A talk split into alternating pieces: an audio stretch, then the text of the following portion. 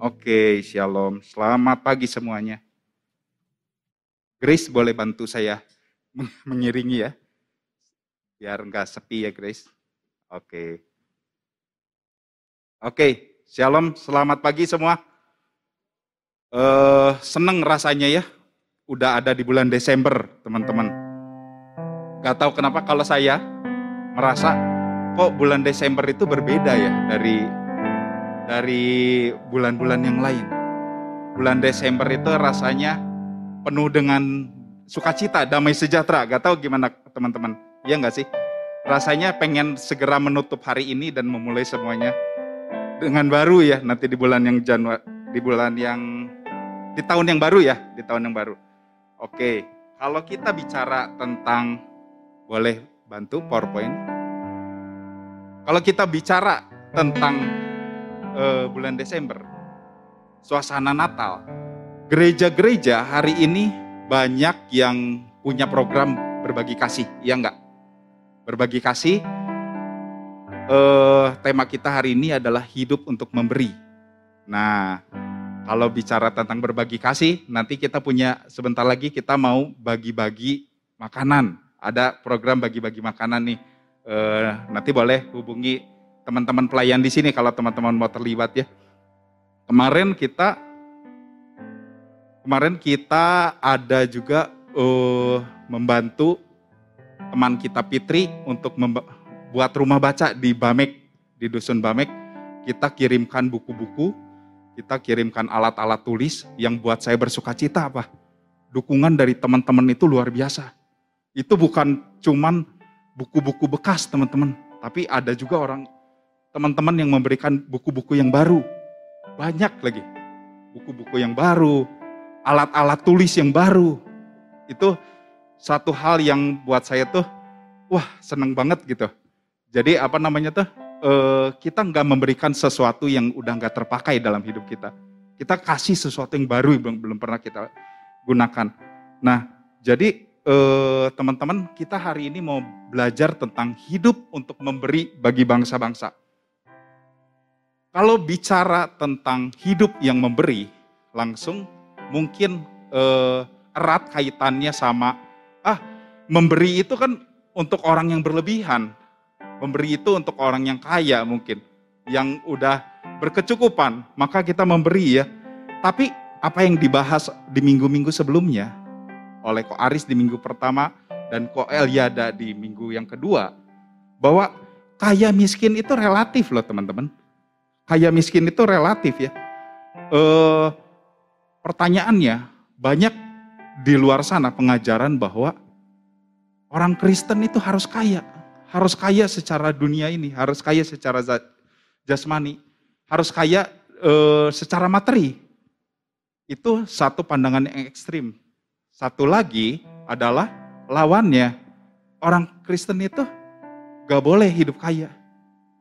Orang Kristen itu harus hidup menderita, harus e, gak boleh kaya, jadi harus miskin bahkan. Dua-duanya adalah pandangan yang cukup ekstrim sebetulnya. Kalau kita coba e, cari gambaran kaya dan miskin ini ya, sebetulnya banyak hal yang diajarkan dunia ini udah merusak konsep kita tentang kekayaan yang sesungguhnya teman-teman. Kalau pernah, pasti teman-teman juga pernah lihat ya. Saya pernah lihat satu film dokumenter ya, tentang kehidupan kaum-kaum marginal, yaitu orang-orang yang hidup di pinggiran kota, orang-orang gelandangan, orang-orang pengemis di situ, yang eh, apa namanya, hidup di pinggiran jalan, anak-anak kecil yang minta, minta-minta di lampu merah. Tapi kita melihat di satu sisi lainnya, eh, anak-anaknya minta di pinggir jalan, eh, di satu sisinya orang tuanya lagi gosip sama orang tua yang lain. Jadi terus eh, kita lihat dari sudut pandang yang lain, ternyata orang-orang ini miskin, di, kita lihat sebagai miskin, tapi di kampungnya, di desanya ternyata punya rumah yang gede. Ternyata orang, salah satu orang paling kaya di sana, terpandang di desanya, di kampungnya, dengan usahanya mengemis di jalanan. kita ngelihat ya bagaimana ternyata pengemis yang menjual kemiskinannya itu supaya kita mengasihani, ternyata orang kaya di desanya. Orang e, pengemis itu melihat kita sebagai, wah kita orang kaya. Kita melihat ke atas ke para pengusaha, kita melihat eh, orang kaya. Pengusaha di Bandung, oh orang kaya. Tapi pengusaha kelas internasional lihat pengusaha di Bandung, gak ada apa-apanya, miskin. Orang terkaya di dunia ngelihat pengusaha-pengusaha yang biasa-biasa aja, yang mediocre, apa sih? Gak berarti. Jadi sebenarnya kaya dan miskin itu gak ada standarnya, teman-teman. Gak ada standarnya. Jadi pernah gak teman-teman ngelihat ya di media sosial ya, di TikTok, ada seorang yang menceritakan hidupnya. Dulu dia bekerja di minimarket. Sekarang uh, dia sudah jadi orang yang berhasil katanya. Jadi orang yang berhasil, dia udah punya uh, rumah yang mewah. Udah punya uh, kendaraan yang bagus. Dia udah jadi YouTuber hari ini. Pernah ya? Pernah lihat ya itu ya. Uh, apa yang dijual di media sosial, di I G, di TikTok itu tentang gaya hidup. Gaya hidup sultan, wah keren, umur segini udah bisa punya kendaraan mewah, udah bisa punya rumah sendiri, udah pergi ke sana ke sini.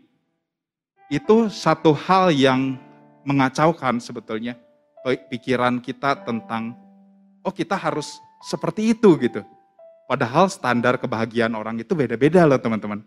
Ada orang yang bahagianya itu ya, punya duit sepuluh ribu, bisa makan di warteg, itu udah bahagia. Kenapa enggak sih? Maksudnya tuh eh, standar kebahagiaan kita itu tuh sehari ini banyak ditentukan sama orang-orang di sekitar kita. Kaya dan miskin itu persepsi yang dibentuk sama orang-orang di sekitar kita. Nah, jadi sebelumnya kalau kita lihat ini adalah eh, bayangan, siluet, siluet dari e, bentuk yang sama. Tapi kita bisa memandangnya dari dua sisi. Bisa memandangnya orang gemuk ya, yang sedang membawa tongkat dengan topi, dengan pakaian yang mewah. Atau kita bisa memandangnya sebagai orang yang miskin, eh, lagi bawa karung dan dengan baju yang compang-camping. Ya, semua itu adalah tergantung cara pandang kita, memandang kaya dan miskin teman-teman. Jadi kalau kita lihat ya, apa sih yang firman Tuhan katakan tentang kaya dan miskin ya. Jadi di satu Timotius enam ayat sembilan itu dikatakan ya, asal ada makanan dan minuman itu tuh udah cukup kata kata Paulus ya. E, tetapi orang yang ingin kaya jatuh ke dalam pencobaan. Orang yang ingin kaya jatuh ke dalam pencobaan. Nah, eh yang perlu ditekankan ini adalah ingin kaya. Sebenarnya ingin kaya wajar gak sih? Wajar dong, kita pengen berkecukupan ya. Tapi kalau ingin kaya itu menguasai hati kita, kita terobsesi, mau kaya, terobsesi, menggantikan segala-galanya. Tujuan hidup kita cuma mau kaya, itu yang merusak. Karena kata firman Tuhan tentang kekayaan lagi adalah, Uh, ingat gak di Matius sembilan belas ada seorang muda yang kaya raya datang sama Tuhan. Uh, Tuhan, apa yang harus saya lakukan supaya saya bisa mendapat bagian dalam kerajaan surga? Kata Tuhan, jual dulu seluruh hartamu.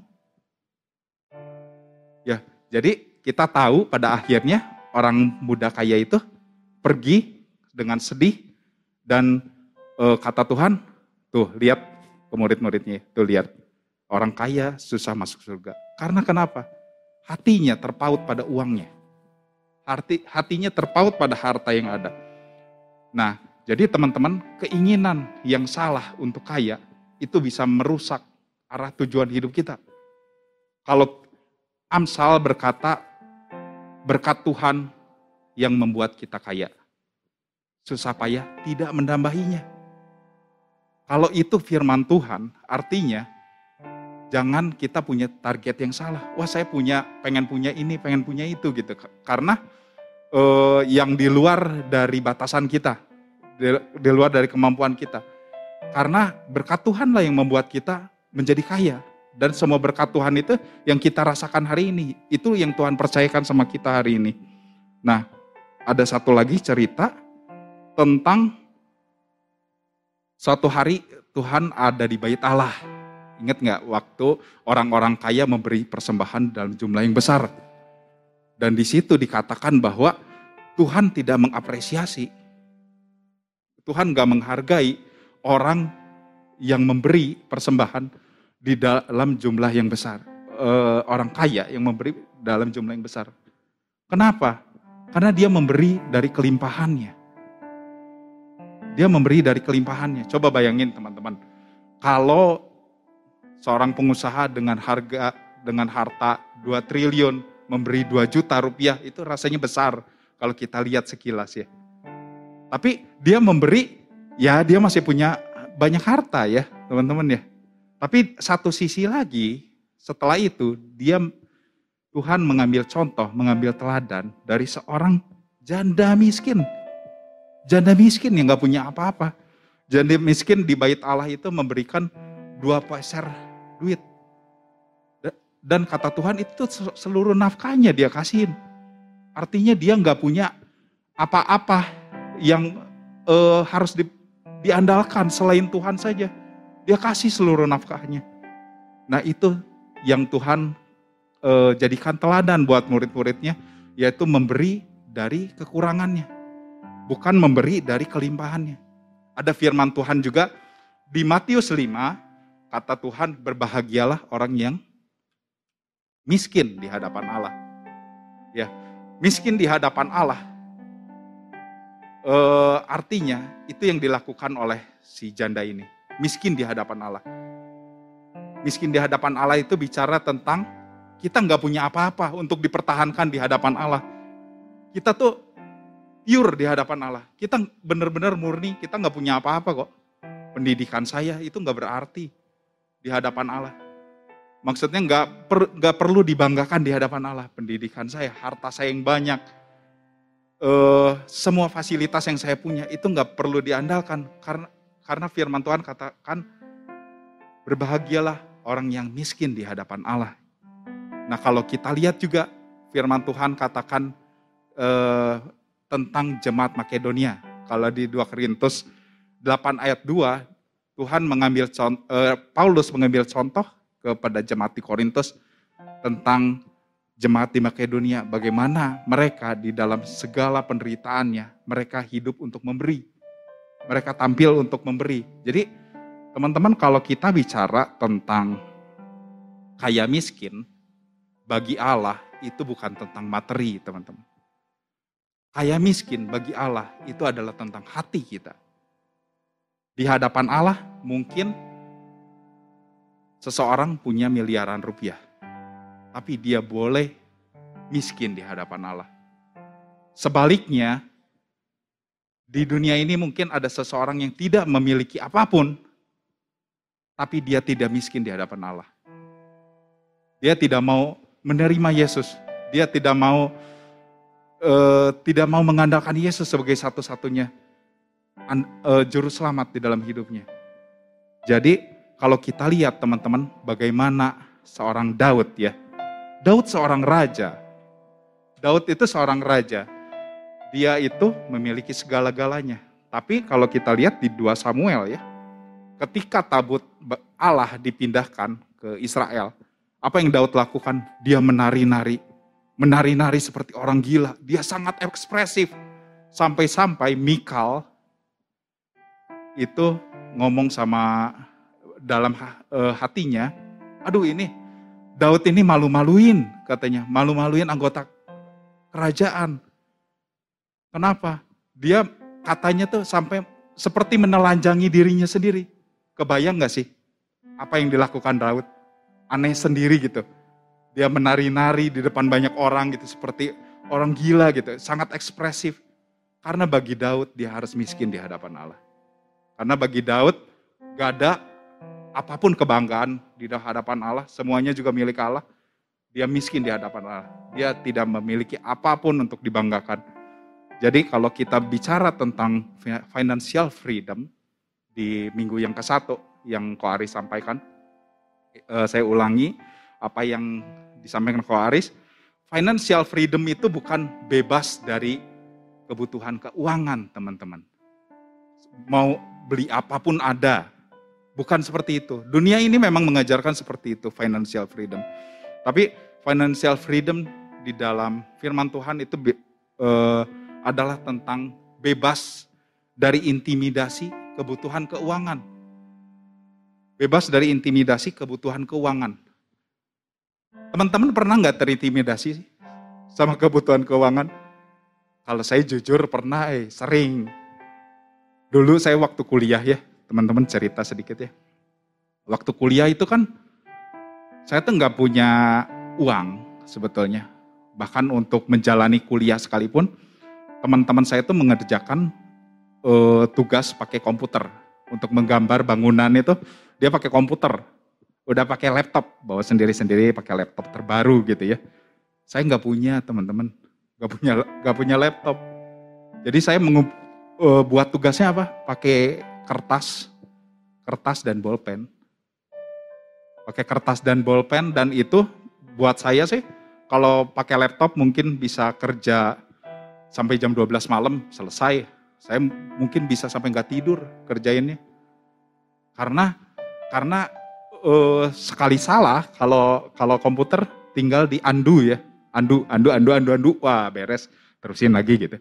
Kalau pakai kertas harus dihapus, pakai pakai penghapus. Dihapus, udah dihapus, hapus, hapus, sobek, teman-teman. Nah, itu udah mau dikumpulin kertasnya sobek. Harus ditambal dulu. Jadi se- apa? pengalaman yang cukup menyedihkan dalam perspektif saya. Dulu saya merasa tertekan sekali, terintimidasi tentang kebutuhan finansial. Tapi eh, hari-hari Tuhan mengajarkan saya tentang satu value sebenarnya. Apa yang Tuhan mau ajarkan sih? Itu tentang ketekunan. Itu tentang kesabaran. Itu tentang kerja keras, teman-teman. Jadi ada ada hal yang Tuhan gantikan di balik semua kekurangan kita sebetulnya. Jadi kalau kita sebetulnya eh, yang harus kita lakukan apa sih? Jangan terintimidasi sama kebutuhan keuangan. Nah, itu adalah tentang bagaimana kita memandang uang.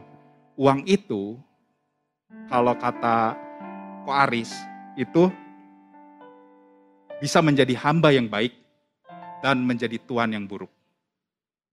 Kalau kita terintimidasi oleh keuangan, artinya uang itu udah menjadi tuan buat hidup kita. Jadi kita review hari ini, apakah saya terintimidasi sama kebutuhan keuangan? Berarti uang itu menjadi tuan buat hidup kita. Tapi sebaliknya, uang itu bisa menjadi hamba yang baik.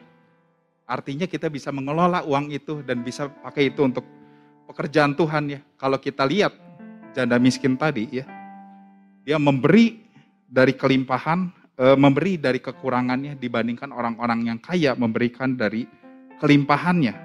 Ya, seluruh yang ada padanya itu diberikan e, sama Tuhan. Jadi e, yang kita pelajari di sini bagaimana mempercayakan sepenuhnya sama Tuhan. Semuanya itu memberi itu mempercayakan semuanya sama Tuhan. Yang ada padanya itu yang dia kasih. Apa yang terbaik yang ada padanya itu yang dia kasih. Jadi kita bersyukur, Ko Eliada kemarin juga sampaikan bahwa kekayaan surgawi yang sesungguhnya adalah menjadi sama dengan Kristus. Menjadi sama dengan Kristus itu segala-galanya teman-teman. Karena kalau kita menjadi sama dengan Kristus, hal apa di dunia ini yang gak bisa kita lewatin? Semuanya bisa kita lewatin. Roma delapan ayat dua puluh delapan, semua penderitaan bisa kita lewatin. Kalau kita menjadi sama dengan Kristus, itu artinya apa? Itu itulah kelimpahan yang sesungguhnya yang kita punya. Itulah kelimpahan yang setiap kita punya. Bukan kelimpahan menurut dunia ini ya. Nah, kalau kita lihat, ini adalah jemaat di Makedonia, teman-teman. Nah, kira-kira gambarannya Makedonia kayak gini ya hari ini ya. Nah, Makedonia ini Uh, hal yang menarik yang Paulus uh, bawa tentang teladan hidup jemaat di Makedonia. bagaimana mereka di dalam penderitaan. Jadi ceritanya mereka itu terima Kristus di Makedonia itu ya. Jemaat di sini tuh dikucilkan oleh oleh e, negara yang lain. Kenapa? Karena mereka e, hidup punya Kristus gitu, menerima Kristus. Di satu sisi mereka e, di dalam kemiskinan ya, nggak punya apa-apa. Mereka hidup untuk memberi. Mereka memberi untuk support pelayanan di Yerusalem saat itu. Jadi Yerusalem itu pusat penginjilan dunia saat itu. Di dalam kekurangannya mereka memberi. Jadi kalau kita lihat di Korintus dua Korintus delapan ayat yang kedua, selagi dicobai dengan berat dalam berbagai penderitaan, sukacita mereka meluap. Dan meskipun mereka sangat miskin, namun mereka kaya di dalam kemurahan. Hal yang aneh menurut saya, aneh. Bagaimana cobaan, berat, penderitaan yang dialami oleh jemaat di Makedonia, secara manusiawi pasti harusnya stres, benar nggak? Ada cobaan ada yang berat, harusnya e, tertekan. Kalau dalam terjemahan yang lain, cobaan yang berat ini adalah ujian menuju penghancuran. Mereka nggak tahu besok mereka masih hidup atau enggak. Tapi yang ditampilkan jemaat Makedonia itu sebaliknya teman-teman, hidup di dalam sukacita yang meluap, sukacita yang lebih dari sukacita yang biasa, sukacita yang meluap teman-teman. Dan satu lagi adalah mereka hidup sangat miskin. Hidup sangat miskin itu dalam salah satu terjemahan adalah hidup dengan kemiskinan yang ekstrim. Mereka nggak punya apa-apa. Mereka nggak punya apa-apa, mereka hidup seperti pengemis katanya. Tapi apa yang dilakukan? Mereka memberi banyak. Memberi. Ini nggak masuk akal teman-teman. Kok bisa? Di dalam kekurangannya mereka memberi. Itu adalah tentang buah roh.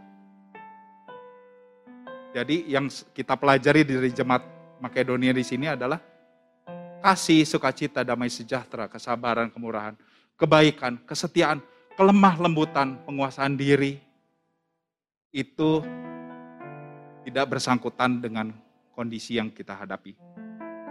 Mau itu menderita, mau itu lagi keadaan susah, buah roh harus tetap tampil.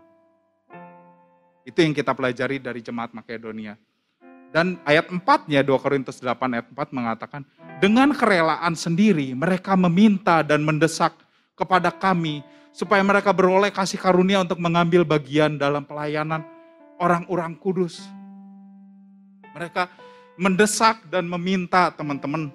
Saya berdoa, saya percaya suatu saat ada orang-orang di tengah kita yang mendesak dan meminta kepada Bang Saud. Bang Saud, tolonglah saya mau dilibatkan e, dalam pemuridan, saya mau memuridkan. Tolonglah saya mau minta sepuluh murid, Bang Saud. Tapi kan kamu sibuk. Tolonglah Bang Saud, saya bisa, saya bisa sepuluh murid. Tolonglah Bang Saud, saya mau eh, buka persekutuan-persekutuan yang baru. Terjemahan yang lain dikatakan